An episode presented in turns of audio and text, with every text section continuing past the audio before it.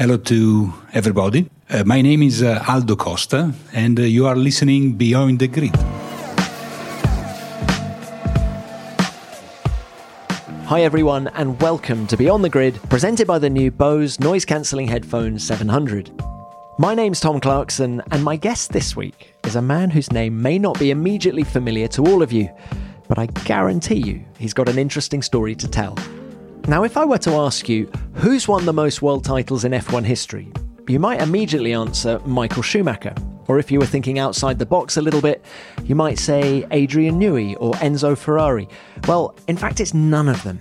It's an unassuming Italian engineer who's been a key part of the sport's two biggest dynasties. I'm talking, of course, about Aldo Costa. Aldo has won 26 world championships across a career spent predominantly with Ferrari and Mercedes, although he learnt the ropes with Minardi back in the late 80s and early 90s.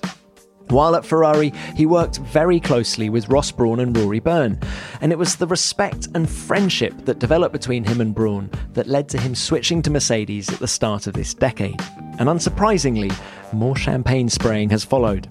Aldo recently left Mercedes to join Dallara, where his job description is much wider than just F1, although he'll retain links with F1 through Dallara's work with Haas. We thought it was the perfect moment to reflect on his 30 year F1 career, during which he's etched his name firmly into the history books. I hope you enjoy our conversation.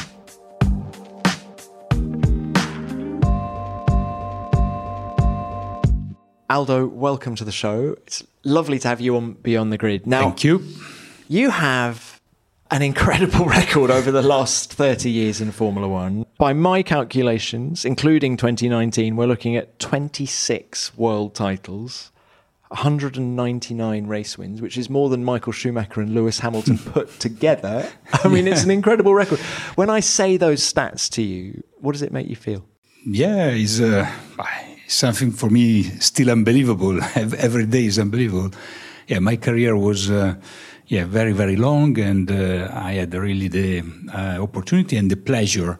Uh, to um, to follow two uh, big cycle of my life, the one cycle winning cycle at Ferrari, and uh, and now the all winning cycle here at Mercedes, um, working with a lot of talented people, talented engineer, team principal, drivers. Uh, so really, really an unbelievable uh, experience. We'll come on to sort of life at Mercedes and Ferrari, but just talking about you as an engineer, what is your greatest strength? It's difficult to judge yourself, of course. Um, let's say my three big cycle Minardi, um, Ferrari, and then Mercedes, uh, I found myself building um, building a team of engineers. Uh, a team of designers, uh, a team of people that want to uh, develop, research the new cars, but as well develop themselves as people, um, as a team, and, and, develop the capabilities around them. So I found myself doing the same exercise three times from a starting point that was uh, pretty low in, in, all the three cases, uh, building a, a, group, a team up to um, all together um, arriving to be successful. Was it always Formula One for you? Or could you have gone into the wider road car industry? I mean, you graduated from Bologna University, didn't you? Mechanical engineering. Yes. And then yes. was it always just focus on F1? Oh, yeah. For, for me, was always, uh, since I was uh, 15 years old, looking at uh, Niki Lauda, James Hunt, uh, Battle, was always uh, F1. Mm, always F1. And uh, yeah, I was playing yeah, with yeah, a lot of cars, models, and looking at them for many, many years of my young life. Um, Did you ever want to be a racing driver?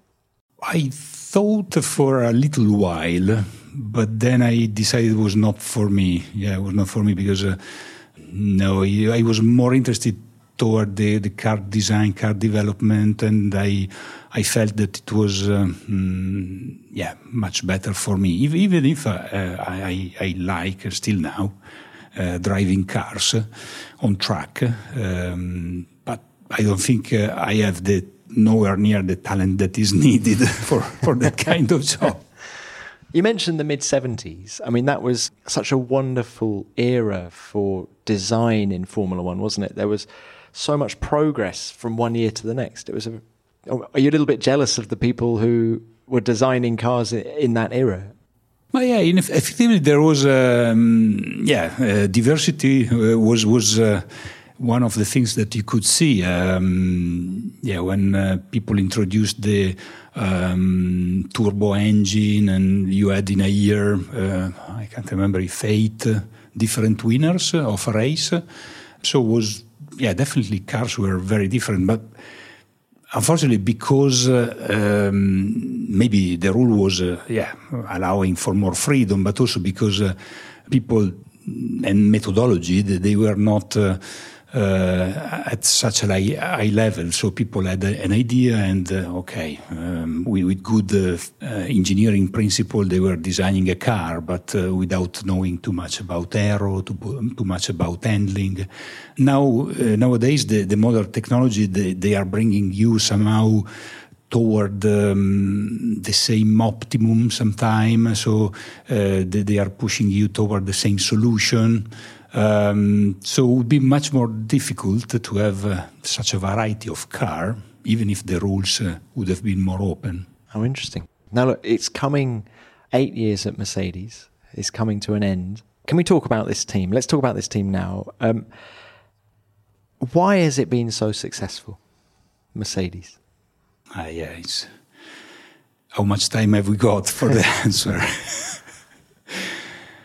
yeah, in yeah, very essence, uh, I think um, as a group of people, we um, we have been able to um, build a machine, a group uh, of, of uh, people and um, an organization that uh, is working uh, with a lot of strength, but as well a lot of values, uh, working very well together um, with uh, the same mindset, uh, looking very, very much uh, further ahead, very consistent, very um, detailed on every, everything we do, wanting to reach the excellence in every activity we do. And yeah, the, the group is, is at the end uh, such a well-oiled machine that is um, like uh, a thousand people working in parallel, pushing at the maximum they can, and uh, working uh, very well together. So it's the group. The that group. is is that yeah. what you, is that the this team's biggest strength? Yeah. yeah, I think so. I think so. Is the collaboration, collaboration with between the people, uh, between the single people, but as well the single group, the groups. Um, no politics at all. No Uh, conflict. We are, we are pushing people to be to challenge ideas, uh, but in a, in a good way, in a good manner, in a positive uh, uh, direction. Of course, we are looking for the best talent in the world. So we, we are we are looking to build these very high talented people and put them together. Uh, in the company, we have 30 different nationalities. So for us, uh, diversity is a strength of, of this company because you can take from every uh, person that is coming from a different university in the world, you can take something. You can take uh, different life experience. You can take different uh, uh university methodology, different tools, different mindset, uh, and put together in a very harmonious uh, group. You've worked with many great people in your career. Just want to ask you about a few individuals here at Mercedes. First of all, what stands Toto Wolff apart from the other team principals you've worked with? But Toto, uh, yeah, he's um, he's a very very special uh, uh, person. Yeah, he, he, came into the team. Uh, I was telling him uh, that yesterday um, in a very humble way he came in very very softly, and then little by little he took uh, leadership. Um, and now he's uh, our great uh, leader, and um, yeah, he's the master of uh, the behaviors in the company. So he's a role model for everybody of us in uh, in behaviors, in uh, how we deal with problems, how we deal with with people, and but in the in the meantime, is not uh, in the clouds. Is is uh, as he was uh, one of us. So we've got a good relationship, very natural as friends. So he, has got this double possibility that is not very normal uh, to be our leader without any doubt, but in the meantime to be uh, one of the mate. How different is his management style to that of Ross Brawn, for example? Because it was Ross who brought you here in the first place, yeah, yeah, yeah, yeah, Ross, uh, he, has been, of course, uh, uh, one of the best, if not not the best, uh, technical director in the F1 history, and uh, as well a great team principal. Um, I've got a, got a lot of good uh, memories with Ross, and uh, uh, we have worked together in Ferrari for nine years, very very well. And I came here immediately when he was calling me because of I trusted him. Um, so yeah, Ross Ross gave uh, the big first contribution to this team to bring this team from um, unfortunately a small team when when Brawn won the championship, but had to um, reduce the number of people in the company from a small team to the level of the team when when he left. So he did uh, as well a great job, and um, and then Toto was uh, was going from that and and uh, yeah mm, further developing the team really uh, arriving to where we are. Now you say you worked with Ross for nine years at Ferrari. Another person you worked with at Ferrari and again here at Mercedes is James Allison. Yeah, yeah. Tell me about James. Yeah, James, uh, um, we worked together in Ferrari again very, very well.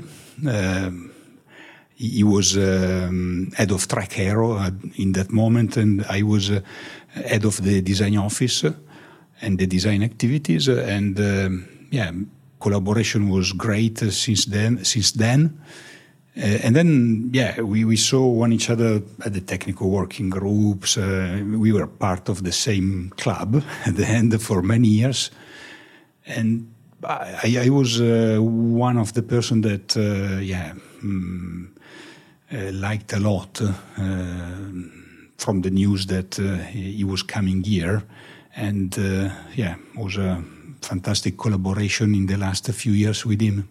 How do you feel both you and him have evolved over the last 15 years as engineers and as people? We, um, for sure, both uh, uh, we have uh, learned how to manage uh, mm, people, how to manage people, how to manage big group of uh, people, and as well uh, much bigger scale project compared to the one that we had to face when we were at Ferrari. Um, yeah, our knowledge, of course, uh, is much more wider. Um, I, I, was a, a, pure mechanical engineer, and he was a, a pure aerodynamicist, and, and, now our, our knowledge is uh, much wider in all the uh, car activities and company activities. So yeah, day and night, uh, I have to say.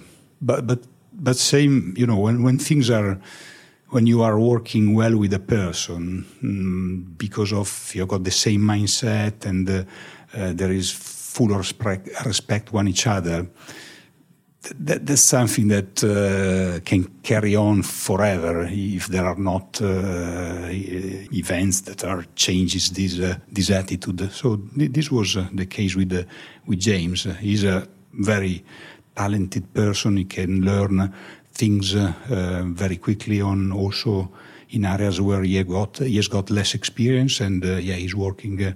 Um, really, well, high potential for the future. So I think he's uh, the right man for this place.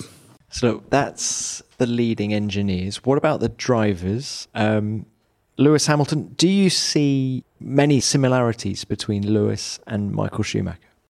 Yeah, I've been asked many times. Uh, yeah, Sorry. No, no, no problem at all. Uh, many times this question. Um, yeah, no, not not super easy to answer because uh, yeah, different age and different cars and uh, never they never work together. Um, the, the similarity is the, the talent, of course. The both drivers, yeah, unbelievably talented. By um, talent, what do you mean? Speed? Are we talking raw speed? Is that what you mean by talent? Yeah, speed, speed as well um, for the single lap, but as well um, average high, very high optimum speed uh, in the race extracting the maximum from a vehicle, uh, from tires, from engine. Um, so using everything you give them to produce the best lap time in qualifying or the best uh, average lap time in in the race. So these two guys, they never left anything behind, really. Uh, they used everything you gave him to produce lap time.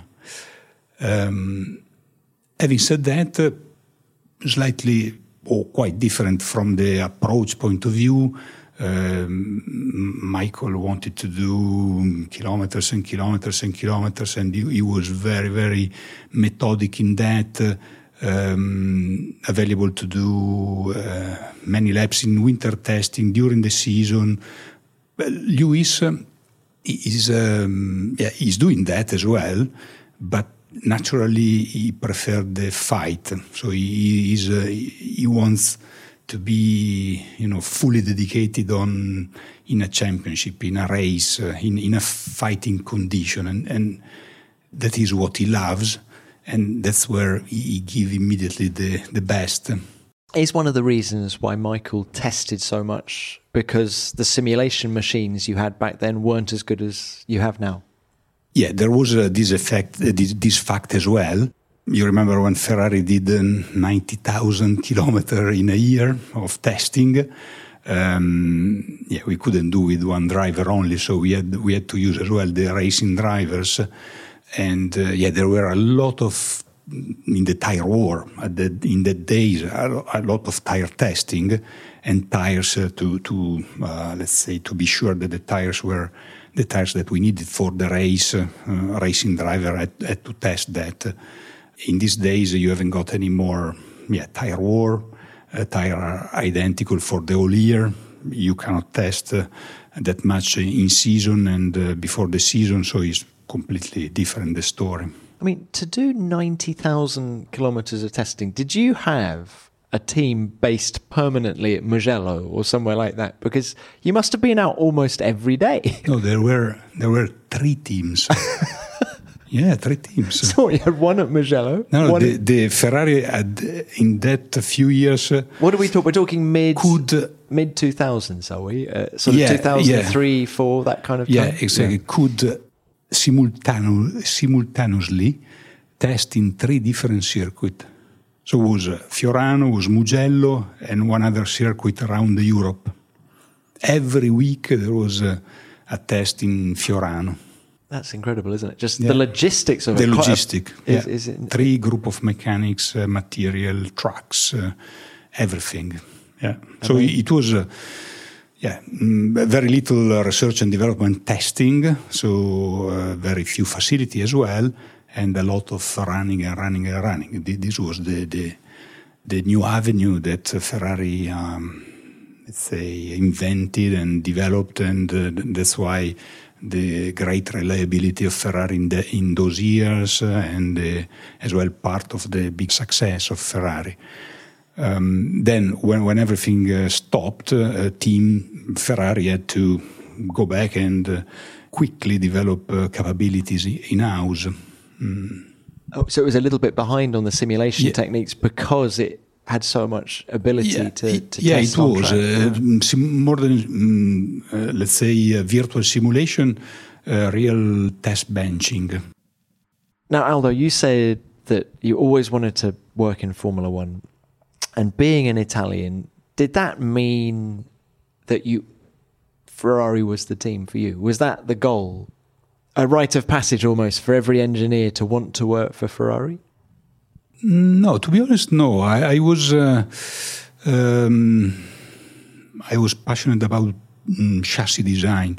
It was very clear for me that I was not uh, that that much uh, interested on the engine side, so it was more uh, chassis, suspension, handling, uh, the mechanical side of the car, and I was fascinated by the technical innovation. So I was looking to all cars, being Ferrari or um, English cars. Uh, I was fascinated about uh, who had the best uh, ideas and the best development.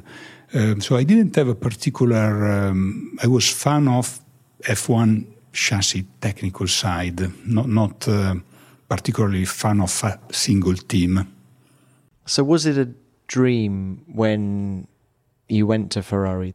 When you went there in 95, was it a special moment? Yes, it was a special moment. Uh, my, my, dream uh, started to become a reality when I joined Minardi in uh, 1988. Uh, there I was touching uh, with, with my finger the, my dream. And really, I came into Minardi thinking, okay, now with my effort, I will bring this team winning the championship. So I was that level of passion. And then uh, after seven years in Minardi, where I became chief designer and then technical director, um, I found myself that uh, we were um, struggling around uh, the, the, not having the possibility to further grow up and uh, not having a bigger budget, and I was a bit struggling to um, to follow my dreams. I had many many idea, ideas in in the mind, but I couldn't uh, apply them. And then when Ferrari came, that was the moment where. Okay, now finally I, I will have the possibility to apply all what uh, I think, and uh, it was uh, a huge uh, uh, deep diving uh, exercise. So immediately try to apply what uh, I, I, dreamt for years. So it was, the, it was the lure, the attraction of more resource to put your ideas into reality rather than Ferrari. If an English team had come to you, if yeah. McLaren had come to you, you might well have gone there. Yeah, I, I think uh, I think so. Yeah, even being Italian, of course, uh, I, I, would have probably prefer to go to Ferrari, de- de- definitely being Italian at that moment. Um, but uh, yeah, as, as, I said, I, I was not, uh, there was not this uh, single team target in my thinking. I, I, wanted to, to grow together with the team I was working with. And you'd outgrown Minardi, I suppose. Yeah, Minardi was uh, for me a fundamental experience because the team was so small and I had the possibility to uh, go around uh, 360 degree on every kind of activity by priming it for the first time. So first to go in the wind tunnel, first to go in um, doing the data acquisition, um, FE analysis, or uh, composite uh, development. So first, for me, it was first uh, activity on everything. And uh, I, I, was learning quite a lot from this uh, priming of these activities. Just so we can compare, how many people were at Minardi in yeah. the early 90s? I, I came in the team as uh, number 32. So the team was 32 people. producing two cars, uh, the, the T car, so three cars for a weekend, and participating to all the championship races. And when I left, there was 120. So you left and there was 120 and went to Ferrari, where there were how many? Uh, Ferrari, uh, at the time, uh, the um, design office in Maranello, the chassis design office, was made of four people only. Because at that time, everything was done in England. With John, John Barnard. Barnard, FDD. Mm. So F- Ferrari was doing in Italy only few little things.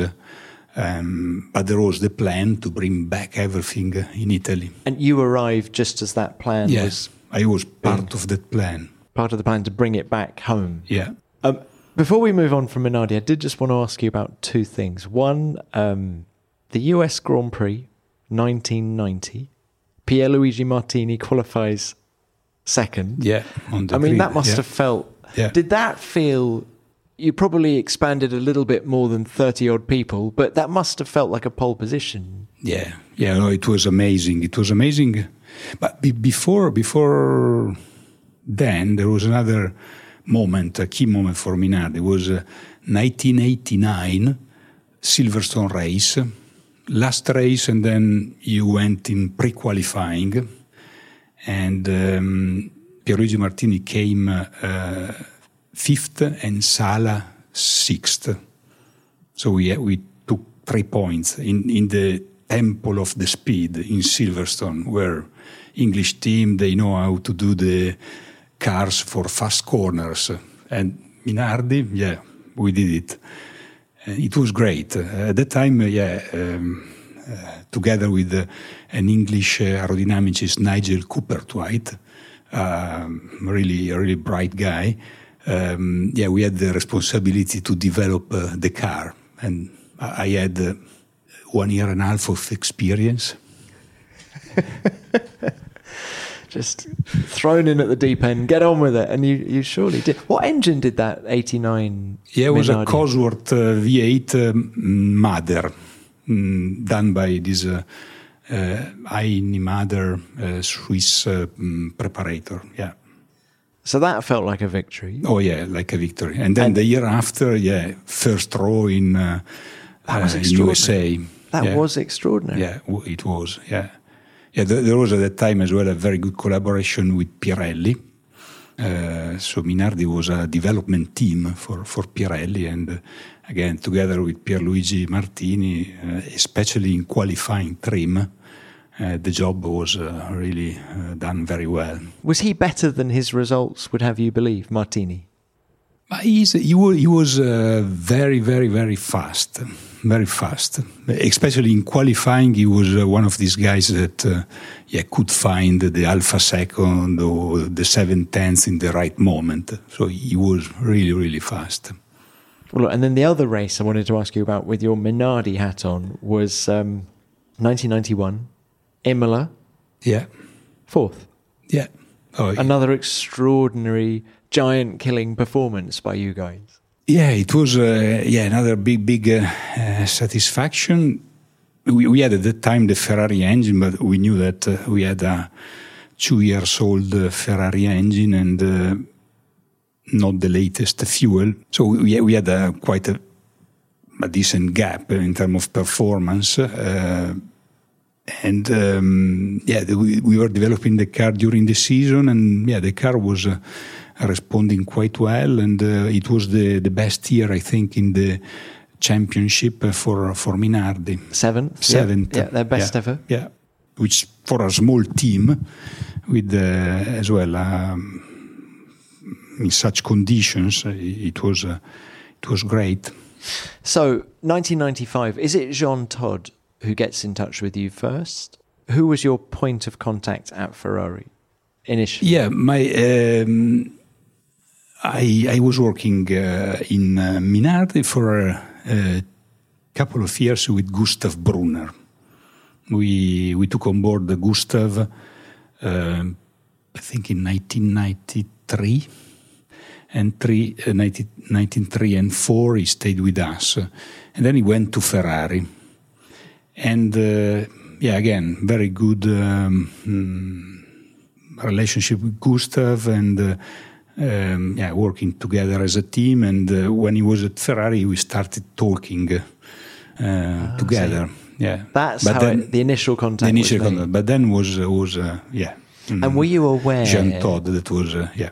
Were you aware in '95 that there was the whole Schumacher juggernaut was about to arrive in 96 with Michael and then obviously Ross and Rory Byrne and was was that on the cards when you joined? No no at the beginning no because uh, effectively I joined the um, that was another story. I joined the GT um, car group with the aim of develop a Ferrari F50 for Le Mans. Yeah so with um, Claudio Lombardi. Claudio Lombardi that was. Uh, um, Aldo, I need to stop you there. Yeah. So you're a man who wanted to work in Formula One, and yeah. you went to Ferrari to work on an F50. Yes, yes, because uh, um, yeah, again, was another um, personal reasons. Uh, I was um, living in Parma, working in Faenza, following all the championship tests uh, and races. So again, for for family reason, I decided, okay, let's find a job that I like, but uh, closer to home and with less traveling. And uh, I accepted this opportunity uh, that Claudio Lombardi offered me to develop a F50 Le Mans knowing that I was anyway, I would have been anyway in Ferrari, so sooner or later they, they would have dragged me in the Formula One activity. Oh, okay. So it was a sort of uh, an investment, let's okay. say. And uh, it happened, um, yeah, more quickly than I thought because it happened after three, four months. So I, I started in September and for the F50 GT, um, and in January I was already in F1. January 96? Yeah, 96. Because of, as I said, Gustav and then sure. Mr. Todd. What kind of Ferrari did you walk into in January 96? Because they hadn't won the driver's title since, what was it, 79 with Jody Scheckter. Was there a sense of desperation? Did you feel that we've just got to was there a lot of pressure on the team to start getting results? I, I, was, uh, yeah, working in Maranello design office, and uh, yeah, the, the, the first feeling was uh, unfortunately particularly bad because uh, that, that office, as I said, was very small, using a different CAD system from uh, the FDD of John Barnard, having. Um, to move to another CAD system that was switched off under the tables and, and dealing with, uh, with England only with a big uh, A2 plotter.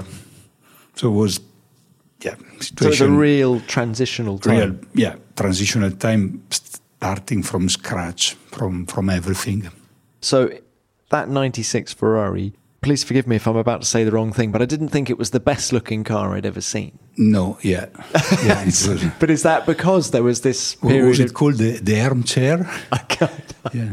so it looked like an armchair, didn't it? Yeah, but, um, but is that because there was all this transition going on as, as a, you were changing from one program to the next and maybe and moving everything back to Italy? Is that one of the reasons, do you think, that the car wasn't as effective? I mean, uh, Michael Schumacher won a few yeah, races, didn't yeah. he? But, but yeah, I, for me it was difficult at the time to understand where, where uh, yeah, where where we were then because I started January '96. The car was already designed, and uh, yeah, the, the, assembly of the car happened after few few days, uh, literally. Uh, so from that point onward, my, my task uh, um, was different. Was to start employing a lot of people and building a team, a design team, and uh, to start putting together design processes, uh, the, the, correct methodology, mentality, and um, participating to the development of 1996 car during the season. So I remember the Barcelona package, the Monza package, where Maranello started to be actively involved. And from then, uh, yeah, 1997, yeah, Maranello's group was able to to put a bit more ideas on the car. And from 1998, the car was fully designed and developed in uh, in Maranello. And who was the person you worked closest with there in Maranello? Was it Rory Byrne? Was it Ross? Just how how, how was the structure? Yeah, the structure was yeah was very very clear immediately after. Um, I joined, arrived uh, Ross and then um, Rory. Um, but as well in parallel other fundamental people um, looking after other activity. Um, during the first year, yeah, it was a bit of a transition between FDD and uh, uh, so dealing with uh, with John Barnard, dealing with uh, Mike Coughlan in in FDD, and uh, with Ross and Rory in in Maranello. Um, yeah, with Ross and Rory, without uh, sitting too much around the table, the again the, the relationship started immediately positive, mm, and then was great from day one, really. Tell me a little bit about Rory Byrne, Yeah. South African. Lots of experience Yeah. in F1 by the time you two got together. My memories of him are of someone with huge energy. Yeah. Huge energy. Yeah. And he, I remember him telling me that he used to keep a notepad by his bed and Yeah, that he'd wake up in the middle of the night with an idea and quickly write it down. I mean, quite an inspirational figure for you. Yeah, yeah, he did. He did. Yeah, yeah, it was. It was uh, very inspirational for me. Um, and yeah, somehow we found ourselves very uh, complementary in terms of, uh, again, how we behave and our mindset. And it was working perfectly well because he was more uh, the guy that did uh, the link between aero performance track and the design office and i was uh, i was the guy that was uh, uh, developing with uh, uh, very detailed methodology the the design activity and uh, yeah How frustrating did it get? So you say by 98, everything's being designed and built in Maranello. yeah Yet at the last race, 97, it was the last race. It went the other way to Jacques Villeneuve. 98, it went the other way to Yeah. Mick. How can you just can you remember what, what the atmosphere was like back then and what you were all thinking? yeah oh, and then, of course, uh, there was 99 as well when Michael yeah, broke his 99 leg. as well. Yeah, yeah, yeah. It was uh, unbelievable. It was almost there, almost there, and then not yet, not yet, not yet. But th- this gave us uh, the boost to do better and better and better.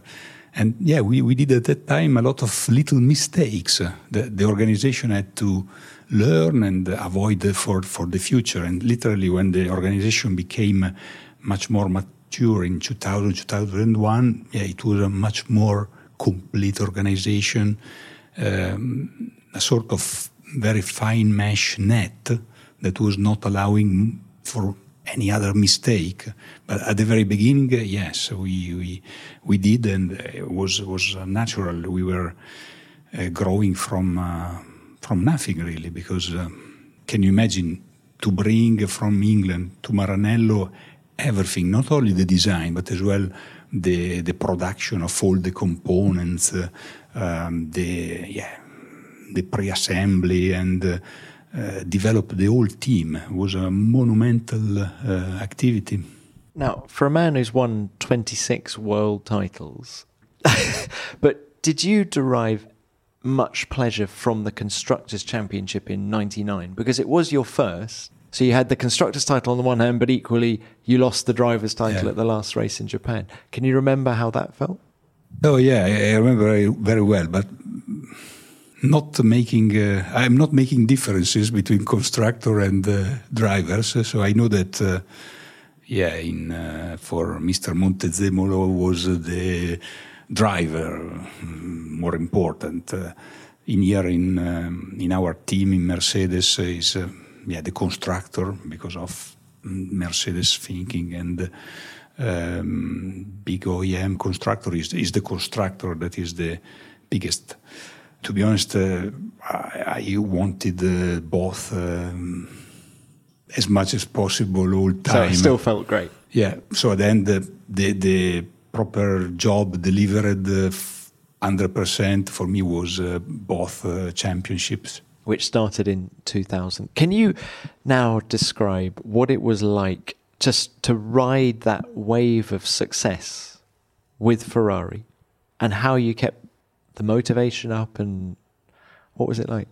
Yeah, winning winning from starting from scratch or starting from a not winning situation and arriving to win is a, is a big big peak of uh, satisfaction motivation but I found always much more difficult to keep uh, the, the the winning process ongoing because uh, mm, yeah, it's natural that the organization get uh, satisfied by the result uh, or or people uh, uh, slightly less motivated or people leaving uh, because of you are winning and they, they can go in nice position in other teams so it's, it's becoming more and more and more difficult. Every, every year to maintain the, the winning path is becoming more and more difficult. And again, you need to work, uh, like we did here in Mercedes, you need to work together. Mm, like we do in, uh, in Mercedes in, um, in January, we go outside two days with, with Toto and all the other directors, and we discuss about uh, the, the next target, and we discuss about how to reach it. And one of the big discussion was uh, how can we carry on winning? What do we need to do? And yeah, again, a lot of activities. Because they're quite similar from the outside, at least. The, the dominance you had with Ferrari and the dominance you've had with Mercedes, in terms of numbers, aren't massively different in terms no, of yeah, the success. Similar, yeah. So how uh, success is similar, yeah. but how different are the two experiences? Success is similar, but as well, um, the two experiences are, are not that uh, that far because, uh, again, in Ferrari, in the winning uh, during the winning time, there was a group of people, um, Todd and uh, uh, Ross, um, creating a sort of shell around Ferrari that was managing and coping with the pressure that all the Italian environment or let's say high level bosses inevitably wanted to create because uh, yes, it's, it's, true there is more pressure. Oh, there there was I don't know now. There was more pressure in Ferrari than at Mercedes, for example. And is the media responsible for some of that? The Italian media does that? Do you feel that as a Ferrari employee? Yeah, you feel it. I felt it because. Um, it, uh, the Ferrari must win, must win all races, must win all championship. Uh, is always in the center of uh, the, the millions of uh, passionate people looking at you and wanting uh, you to win. So you feel you feel this pressure, and um, yeah, there was a group of people protecting the, the engineers uh, to feel the correct pressure, and and there was harmony between people. There was a somehow it was created uh, an atmosphere very, very similar to what uh, what is the atmosphere uh, year, for example, for a few years. So it was uh, it was good. So there are quite a lot of uh, similar activities and quite a lot of similar result for for that. In Mercedes, the, the pressure is uh, we don't need this big uh, shell around around the team because uh, there is less pressure. There is less pressure from the board. there is less pressure from Daimler, and the pressure here is. Um, a sort of a nice sporting pressure that everybody of us are applying in the job, mm, but you don't feel the nasty pressure from outside. How interesting. How interesting. And do you think being located in England helps? I, I think so. Yeah, I think it helps. Yeah, I think it helps. Uh, yeah, in uh, in general, uh, this helps to keep the the group uh, calm and um, yeah, to work uh, in a very consistent manner. Um, so there are very, very little oscillations, let's say up and down, very consistent mode. And at the end, uh, if you ask the engineers uh, to develop new ideas, uh, to aim high, to aim long, and uh, you need to allow them to uh, to fail, and you need to be happy that few times they fail, and you need to trust them for the following uh, challenge. If you apply pressure and you want to keep uh, the pressure high because you want to win next race, next race, engineers normally they tend to to not be so creative and to deliver something that is uh, safer, something that is uh, more shorter term, and then this will influence your development pace. So that's why you need to protect them. You need to leave them thinking. You you leave uh, them trying hard and uh, aim high, and then you manage the risks.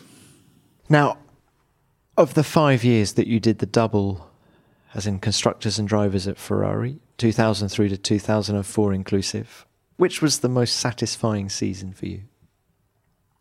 Now, the, the double yeah, probably the, the first one was uh, an unbelievable emotion because uh, yeah, it, it was uh, I can't remember twenty odd year that Ferrari didn't do that, and probably the 2004, 2004, it was yeah again an impressive car and impressive result. Probably these are the two greatest memories. And we've talked about Michael, but there was obviously uh, he had the same teammate throughout that period, Rubens Barrichello. Um, Yeah. How much credit should Rubens take for his part in those championships? But yeah, Ru- Rubens he tried he tried hard. Um, yeah, unfortunately, he had Michael as, as a teammate, which is not that easy to be uh, as a as a problem. Um, But his technical ability, people tell Yeah. me he was very, very no, good he, at he was. developing Uh, a car. yeah, he, he was. Um, I, I remember that uh, his car, mm, time to time, had a very um, nice, nice features from from the setup point of view and uh, uh, from the handling point of view, and uh, he was, uh, yeah, contributing uh, to the success of Ferrari uh, by by trying to, yeah, to develop things on the setup that uh, uh, were more interesting compared to, to Michael. And time to time, uh, yeah, they have been used. What brought you to Mercedes then? Let's fast forward to 2011. I mean, Yeah. so you win that title in 2004, five and six, and then Kimi obviously wins in 2007. But Yeah, what made you give up? You know, a team like Ferrari, you had the resource that you wanted as an engineer Yeah. to take carry ideas through. What was it about Mercedes that you thought, yep, So for me, um, yeah, when I came here, December uh, 2011, as you know, I my my last uh, few weeks in Ferrari they, they were not very pleasant. Mm, yeah, um, we had uh, Mr. Montezemolo that wanted to do a change, but the change uh, was managed uh, quite uh, violently, and um, yeah, for me it was unacceptable to drop down as a technical director and do something else in Ferrari. And then I immediately, in the same day, I, I left because I, I never accepted mm, waiting in Ferrari as many other people have done, uh, waiting for the next job. So I came out from Ferrari, yeah, very, very upset, of course, and uh, yeah, with with a wish to have a revenge and a, re- a wish to uh, to build another strong experience. Although, can I just? Do you feel that you were the fool guy for Alonso? Alonso failing to, to, to win the championship Ferrari. Do you feel that Montezemolo felt he needed to blame somebody, and you was, were the person who ended up? Yeah, to, to be honest, I don't know what uh, what happened because no one explained to me. So it was it was uh, so sudden. Uh, after uh, you arrive in December, yeah, we we lost the championship, the previous championship at the last race, but we won 2010 uh, five races with Fernando, so very close to win the championship contract renewed, uh, a lot of uh, pat pat on the shoulders. Uh, yeah, good job. In in few months after, uh, yeah, especially after a bad Barcelona race, you you receive this news that uh, okay, you are not anymore technical director. You will do something else in the company. Um, yeah, uh, no one ever explained to me what happened was a quick communication from Stefano Domenicali.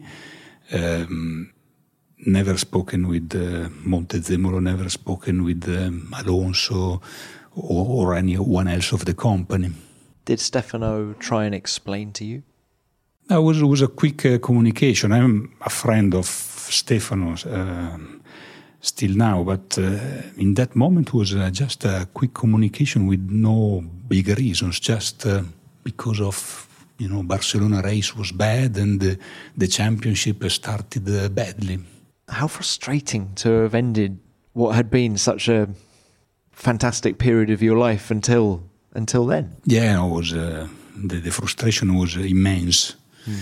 After 16 years uh, um, of success and uh, for me, it was very, very uh, difficult time for a couple of months. It's like uh, uh, being on a high-speed train, and all of a sudden you find yourself uh, in the station steady, and your brain is uh, is carrying on to go at the speed of the train. So you you have for weeks and weeks and weeks uh, still, you know, you are thinking at the project that uh, were being developed for the mid-season development, or you think why, what it happened, why it happened, and what happened, and you haven't got any answer. Did so, it affect your love of Formula One?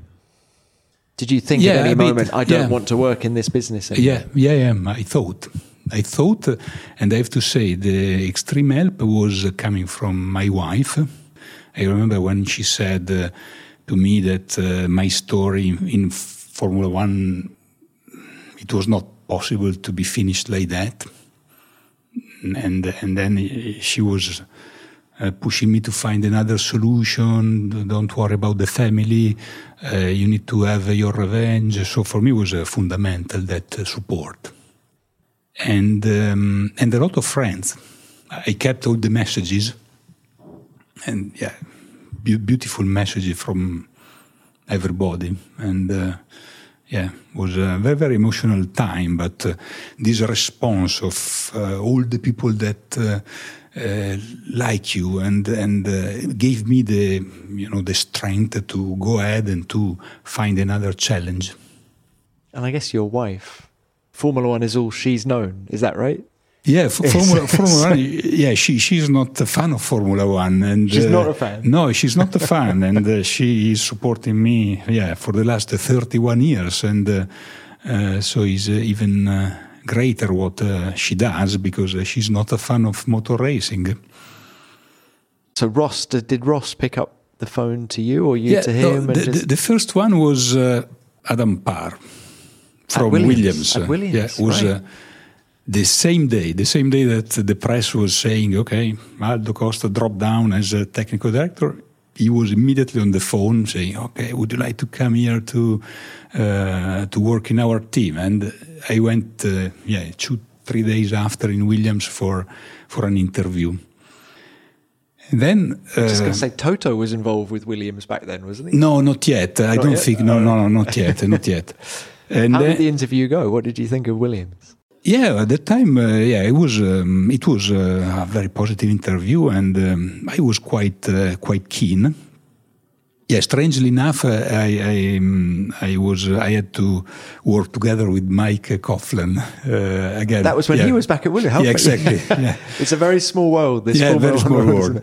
yeah, and yeah, for me it was uh, was fine. And um, but then yeah, mm, talking with Ross yeah, I remember I went in uh, Forte dei Marmi for uh, for a dinner, and uh, yeah, there we started to dream uh, a possible collaboration, and he was explaining the project, and for me was uh, literally uh, working with him, working with Michael, working with such a big group like Daimler, with such good wish of uh, progressing, investing, and building a strong team uh, for, for me was uh, really. Mm, it's what we call a no-brainer. No-brainer. Was yeah. it? Is that how it was? Yeah, absolutely. Yeah, yeah, no-brainer. So I stopped uh, all the other contact I had, and uh, yeah, I I went there. Were you nervous about coming to live in England? No. Again, strangely enough, in my life, I never consider the, the idea to living abroad. Is is strange, eh? Yeah. You spend uh, so much time abroad, but only to go to ra- racing. Yeah, racing not- because I never moved my family from Parma in all my life, so um, I'm the king of commuting probably. and um, yeah, I never thought to to come here. Yeah. I remember an interview, an interview uh, with Pat Symonds, I can quote that. he told uh, when he was at Renault, and uh, he said to me, mm, uh, Aldo, you yeah, you are working in Ferrari, but uh, you cannot say you have really, really worked in F1 if you are not coming at least once in England to work for an English team. Yeah, So I did it. You've ticked that box. yeah, I've ticked that box. But and how you, you live? You've been living in Oxford. I understand. Yeah, in how, How Oxford. does I? I've never been to Parma. Yeah. Um, I eat a lot of the ham. But uh, but how does Oxford compare to Parma? Do you do you feel at home? Yeah, absolutely. I I feel at home. Um, then I was looking to found to find an environment where my family could um, happily come to England and um, and yeah find themselves at home. And I think I was. Um, a bit um, under predicting the result because uh, once uh, selected a uh, nice house in Oxford and uh, in the center, and I had since then the, the house full of people for all your friends coming to stay yeah, for, yeah. for, seven years, full of people.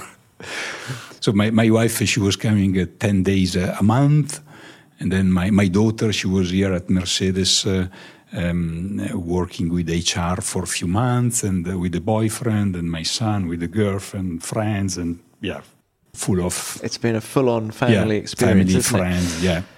So you get the band back together. Yeah. You, Ross, Michael. Um, yeah.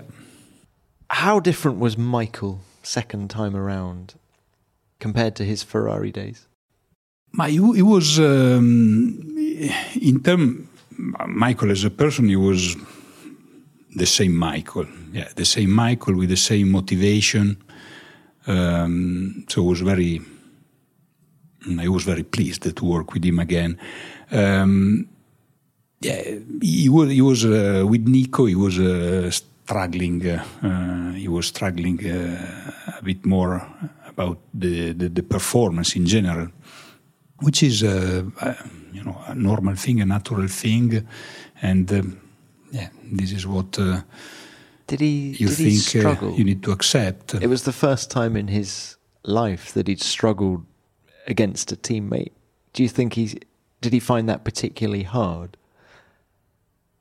I think yeah, he was trying to to find uh, ways where where we, he could uh, he could uh, catch up and uh, um, starting back to lead in terms of performance. So it was, um, yeah, in that uh, in that moment of his career where he was uh, needing uh, um, to to understand where effectively effectively he was.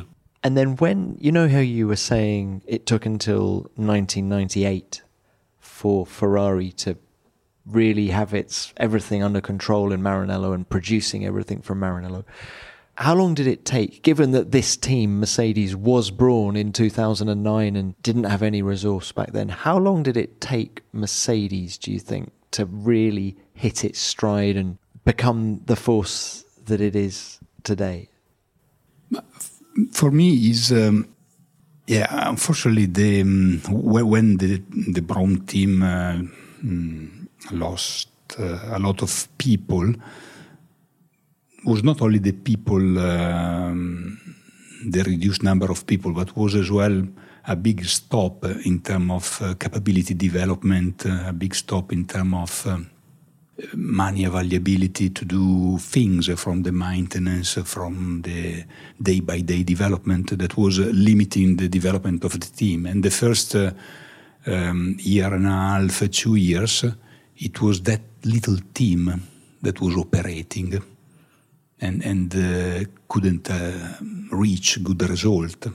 And, and this was uh, they that uh, that kind of model was not a winning model. So at that time, uh, Daimler with Ross they decided that okay, this is not the model that we need to to follow. We need to boost people, capability, investment in general, and and yeah, then the climbing started. When? So what, are we talking 2012? 20, yeah, end of 20, during uh, recognizing it in 2010 and 2011, and starting with the new, aiming for the for a new model in 20 second part of 2011. 2011, yeah. So your first full year was 12? 12. At what point were you guys focusing on 2014, the new regulations, or was that your main focus from the moment you no, joined? No, no, no, no. There was um, there was a focus on 2012, uh, of course, uh, small details and uh, local performance aspect, and and then there was a full focus on 2013 car, which was the last uh, the last V8. But the big effort was doing uh, almost uh, three cars in, in parallel. So there was uh, still the 2012 development and the 2013 already yeah half developed and uh, yeah starting the 2014 car. And th- this was the key uh, starting very very early. Powertrain very early and and us as well very very early with with as well uh, starting um, with good new capabilities for, for the hybrid engine, for the hybrid car in general, to then arriving to 2014 ready, on track, with, with a product that was already running and uh, reliable enough. Aldo, how funny that when you join Mercedes, you're working on three cars, and as you leave Mercedes, you're working on three yeah. cars again. There's a parallel there. Yeah, there is a parallel. there. Yeah, yeah, he's uh, he's funny. Yeah. Now, I asked you which of your favourite years were when you were dominating with Ferrari. I want to ask you the same question now yeah. with Mercedes. Of since 2014, which has been the most enjoyable, the most rewarding season? Um, probably the. Um, there are two for two different reasons. One is the 2013 car and season, the last uh, um, V8. The last V8, uh, we did a, we did a big uh, step from fifth, I think, in the championship. We became second, and we were much closer to uh, Red Bull and uh, yeah, um, we we yeah, in the constructor we were better than Ferrari. So that that car was the first big uh, satisfaction, also because uh, yeah, people here are very proud. If you put uh, side to side the 2012 and the 2013, the 2013, the whole group did, uh, as I mentioned before, a big jump mm, with quite a lot of risks to manage but a big jump on, on any kind of technology. In every area of the in car, every area of the car. to packaging. Yeah, to... yeah, yeah. Okay, so that's one. It was the year where we had, for example, just to give one example, the, the gearbox with the internal uh, aluminium cassette surrounded by a, a carbon structure. Mm, in these days, uh, most of the gearboxes are like that. Uh, in that particular car, it was the first time uh, uh, Formula One saw such a layout. That was a big risk. From yeah, a reliability that was a big risk. Yeah, uh, it was a big risk. Or suspension design starting having a, you know, lower wishbone very, very, very high. Where does an idea like that come from, Aldo? Whose idea is it to go and I tell you what, let's you, do the gearbox. The, like gearbox, uh, yeah. but is it one person who comes up with it, yeah, or is it a conversation? Or? No, it can can be both. It can be anything. Um, we um, yeah, we spoke many many times how how to uh, improve innovation. What are the methodology to uh, take out these ideas from the group and can be anything. We, we have got working groups that are focused on a, on a certain area of the car, and the, in these working groups, uh, they, they are free to, to propose anything they want and to go even ahead. So they, they, they are fully responsi- responsible for delivering better, better product. So they feel engaged, people. They feel uh, capable to contribute. Yeah, in this particular case, it came, uh, yeah, from the chief designer, John, John Owen. that, I remember for sure. Um, but uh, yeah, okay, so normally his idea is a, a, starting point, the idea, and, and then the whole group jump on it and and uh, articulate the idea in a deeper and deeper way. Fascinating. So that's one very Example. successful year. Yeah, and it was a successful year, but uh, yeah, we we the to win in F1, you need to have a complete puzzle. Is what I uh, used to remember people. So if uh, two, three elements of the puzzle are not there, you, you cannot win. So you need to have everything that is top level. And in that particular case, uh, we, it was not the case. So we were still not mature enough as uh, knowledge of the group to, to deliver a successful championship. On the opposite, it happened straight away in 2014. And yeah, that, that was the year where the rewarding was uh, maximum. For me, going for the team in on the podium uh, in Bahrain, um, yeah, was the key moment of 2014. And of the six years of success that have followed, which has been the most satisfying? I think, uh, as I mentioned before, it was um, the difficulties were growing uh, each year because uh, the powertrain formula stayed the same, so the other manufacturer could uh, catch up. So the the advantage we had was smaller and smaller on that. So we had to push much harder on other aspects of the car. Um, so it was a sort of a continuous uh, process uh, that brought us uh, where, where, we are in this moment. And if you look at 2014, why we won, and 2019, why we won, um, yeah, th- there are different aspects that are, let's say, a key element of the victory. Aldo, over your 31 seasons in Formula One, when were you happiest? I, I think uh, here at Mercedes in these last few years, uh, yeah, for me was um, a sort of um, yeah. Minardi was a brilliant experience, young and very motivated, um, learning everything, and then Ferrari was. Uh, yeah, solid uh, delivery of a lot of things, and uh, yeah, huge satisfaction for the championship. But here is uh, learning for from my all my mistakes that I've done in Minardi, I've done in Ferrari as an engineer, but as well as a person, as a manager. Um, for me, I, I, was able again together with with a nice group of people to deliver the best uh, performance of all the group and, and myself as well. I've known you for a few years, and you you have looked very happy here. Yeah. You know, like you're having a good time, and I guess the success helps, doesn't it? But yeah, but it is as well a change of mentality. Yeah, people that know me. Um, uh, we have many Italians engineer here, and some of them they they, they were coming from Ferrari, and they say that I'm more smiling here than at Ferrari that I look more relaxed, I look more, um, yeah, less stressed. Are they right?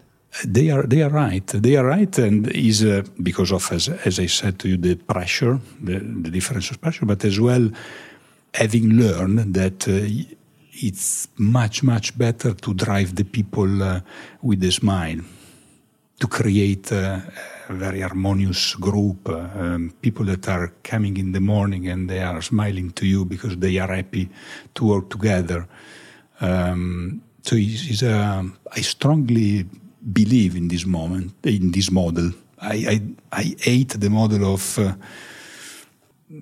angry people or shouting people or um, tense people. I'm convinced 100% that they don't deliver the best. And, and as a group, they don't deliver what they can. Which has been the most rewarding set of regulations to work on? Uh, for me, the, the current one, mm, because as a fan of Formula One, I, I, I like to be in an era where the car are the fastest uh, of all time. I am an engineer. I am a fan of F1 of fast car. I like these uh, white cars with uh, a lot of performance, uh, fastest as ever.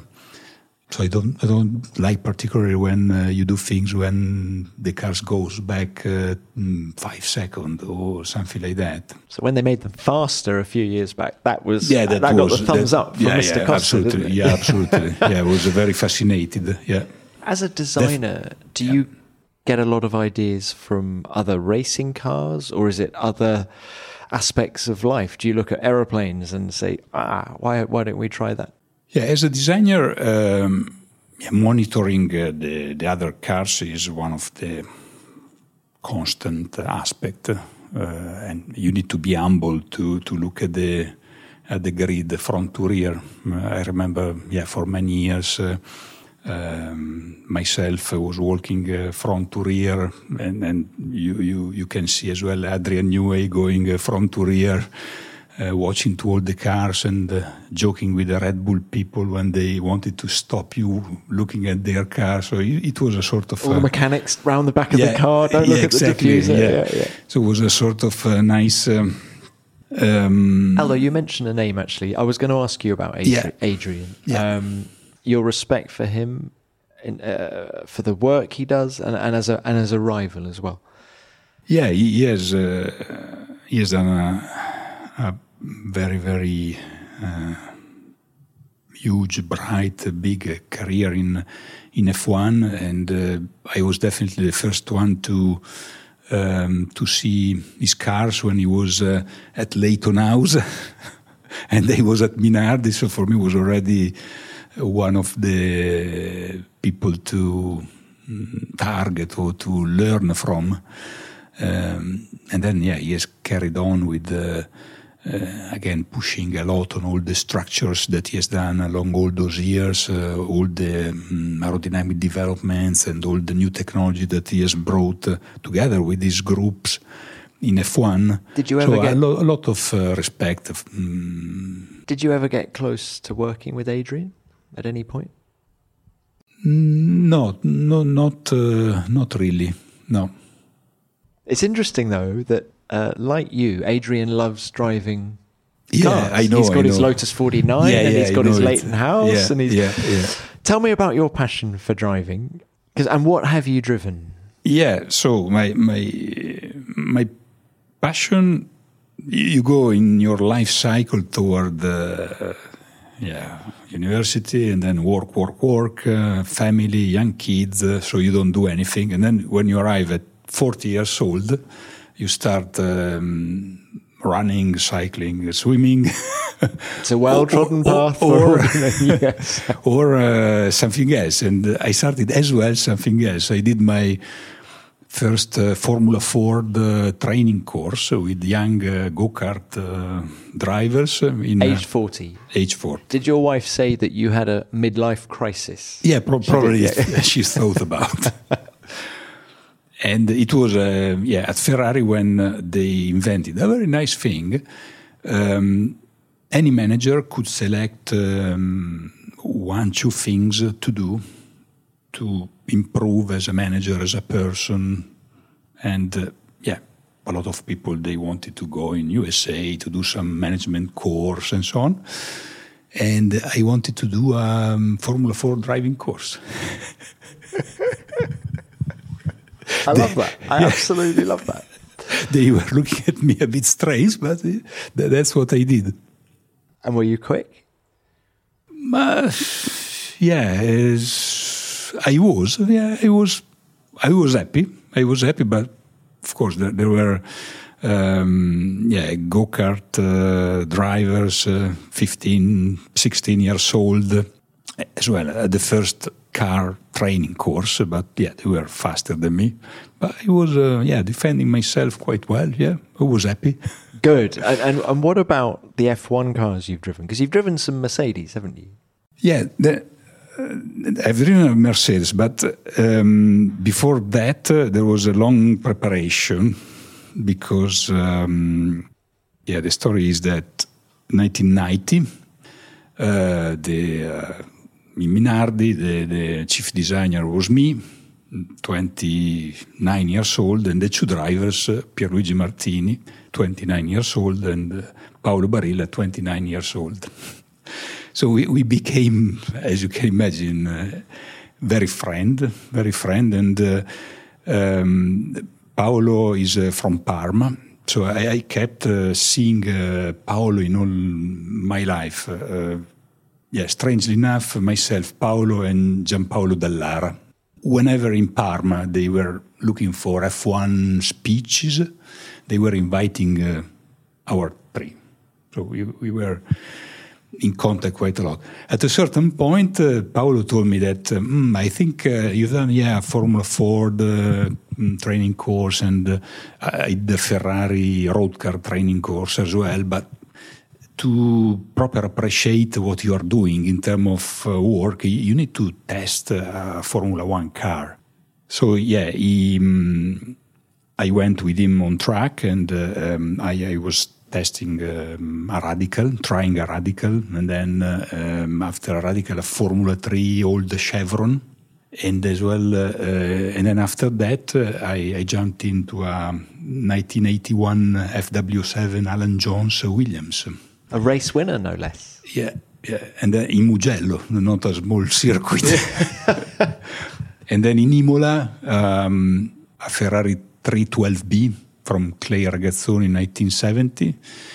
Um, again, two cars that um, Paolo took and uh, completely rebuilt and uh, prepared in in a, in a beautiful way with, a group of uh, Parma um, mechanics. And um, yeah, so I, I tested, um, tried the, those cars. Uh, so for me was was a good preparation. And then coming here, Toto knew that I was uh, somehow um, yeah very happy to to test car and to try cars. And uh, we did the Mille Miglia together, myself and Toto on. A, um, Mercedes Panamericana, yeah. And after that, uh, Minardi uh, spoke with Toto asking uh, for a car in, in Imola during the Minardi Day. In the last six, seven years, uh, Minardi is doing uh, the Minardi Day. That's a really nice thing. Have you gone back to that day every year, the Minardi Day? Yeah, it was during the Minardi Day that I was running the 312B.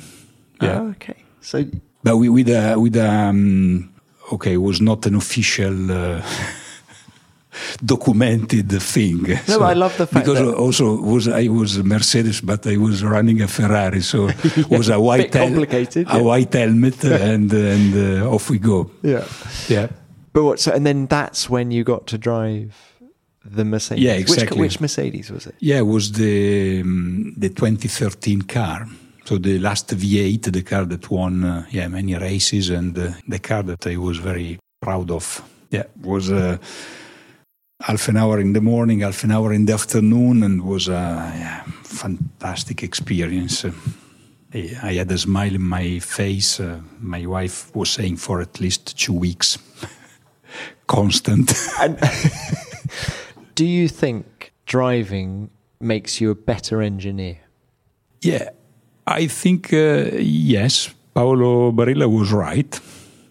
Not because um, I could feel the understeer, oversteer, because I, I'm nowhere near close to the limit as the proper racing driver, but things like uh, yeah, how a driver is um, well or not installed in the in the cockpit which are the things that uh, he mm, like, he, he ate of, of, of a car installation. Um, so that, that, for sure, yeah, which preparation you need to do, uh, how, how detailed you need to, to be. When a driver is saying that is uh, okay, there is something that he doesn't like, what, what does it mean? Um, so all of that was pretty clear for me, clearer for me. And in terms of driving, uh, yeah, you just appreciate uh, how, how these uh, these guys uh, are, how, how talented they are, because you are so far from them that you have the feeling that they are not coming from this world. So, had Lewis been there at Imola, how much faster do you think he would have been? Oh yeah, quite quite a bit. Yeah, I think. Don't be modest. No, no, I think um, here people with uh, John, the, the, chief designer, John Owen, he said, um, Aldo, you, you have to go not uh, more than 20 seconds slower. 20 not, not more than 20 seconds slower. And I did it. Oh. I did it. So I was probably between 15 and something like that. Yeah, yeah. Well, Aldo, it's been such a wonderful career to have observed from the outside, seen all your success, all those many wins and world championships. But you're moving to Dallara, going back home, can live, see more of your family. I get all that. How are you taking your foot off the throttle a little bit? Are you going to be as busy with Dallara? What's the role?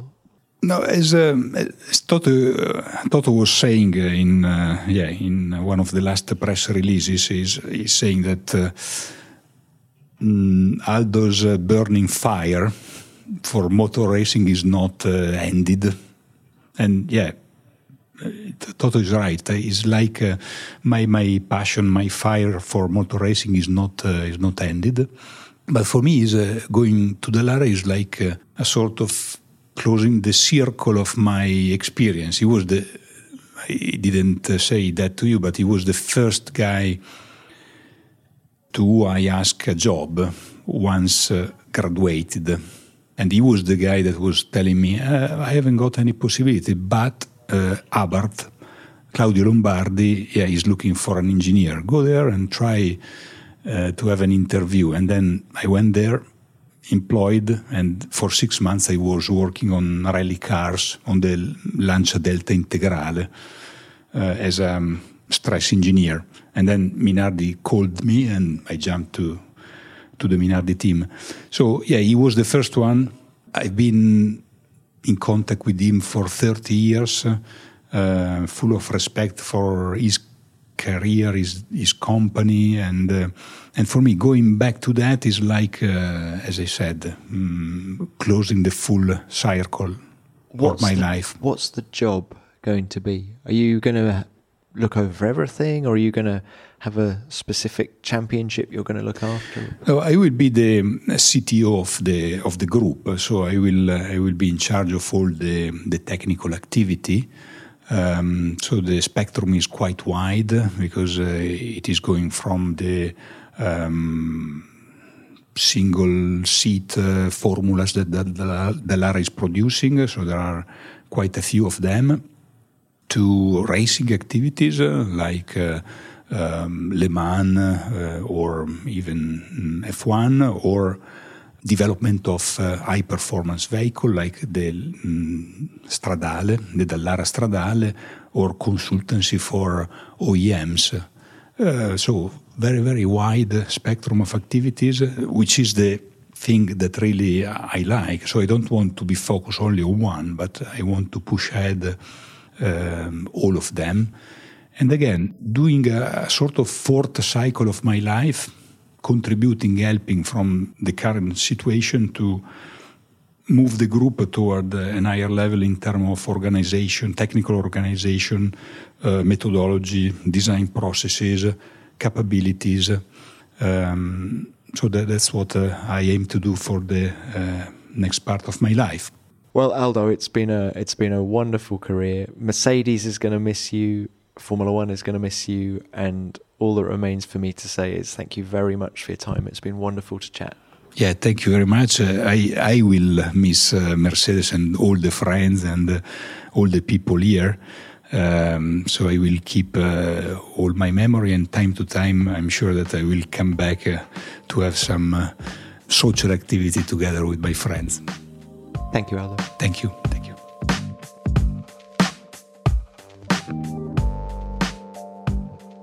What an incredible guy. So modest and yet clearly so knowledgeable and capable.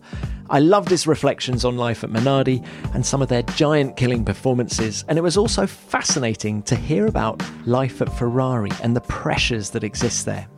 Like Mercedes technical director James Allison, who appeared on this podcast earlier in the year, Aldo places a lot of emphasis on the work ethos at Mercedes and on the word team. He just gave great insight from start to finish. Thanks for your time, Aldo. It was great to catch up, and good luck at Dallara. Well, that's all we have time for in this episode, but we'll be back next week with another big name from the world of F1. Until then, why not subscribe to Beyond the Grid if you haven't already? We're on all of your favourite podcast apps, including Apple and Spotify. And thanks for your feedback about last week's episode with Mika Hakkinen. Like me, many of you were enthralled by what the Flying Finn had to say. He just had so many great stories, didn't he? Mick Ilbat got in touch via Twitter to say this. Kick his ass. I don't think I've heard anyone say that. Prost maybe, but not like Mika Hakkinen. What a gem of a F1 Beyond the Grid podcast. Thanks. Well, thank you, Mikkel. Lovely to hear your thoughts. And there were just so many great turns of phrase from Mika, weren't there? It was just lovely to hear him in such great form. And please keep your feedback coming. We love it. Remember to use the hashtag F1BeyondTheGrid, and you can tweet me at Tom Clarkson F1. Beyond the Grid is produced by F1 in association with Audioboom. Until next time, keep it flat out.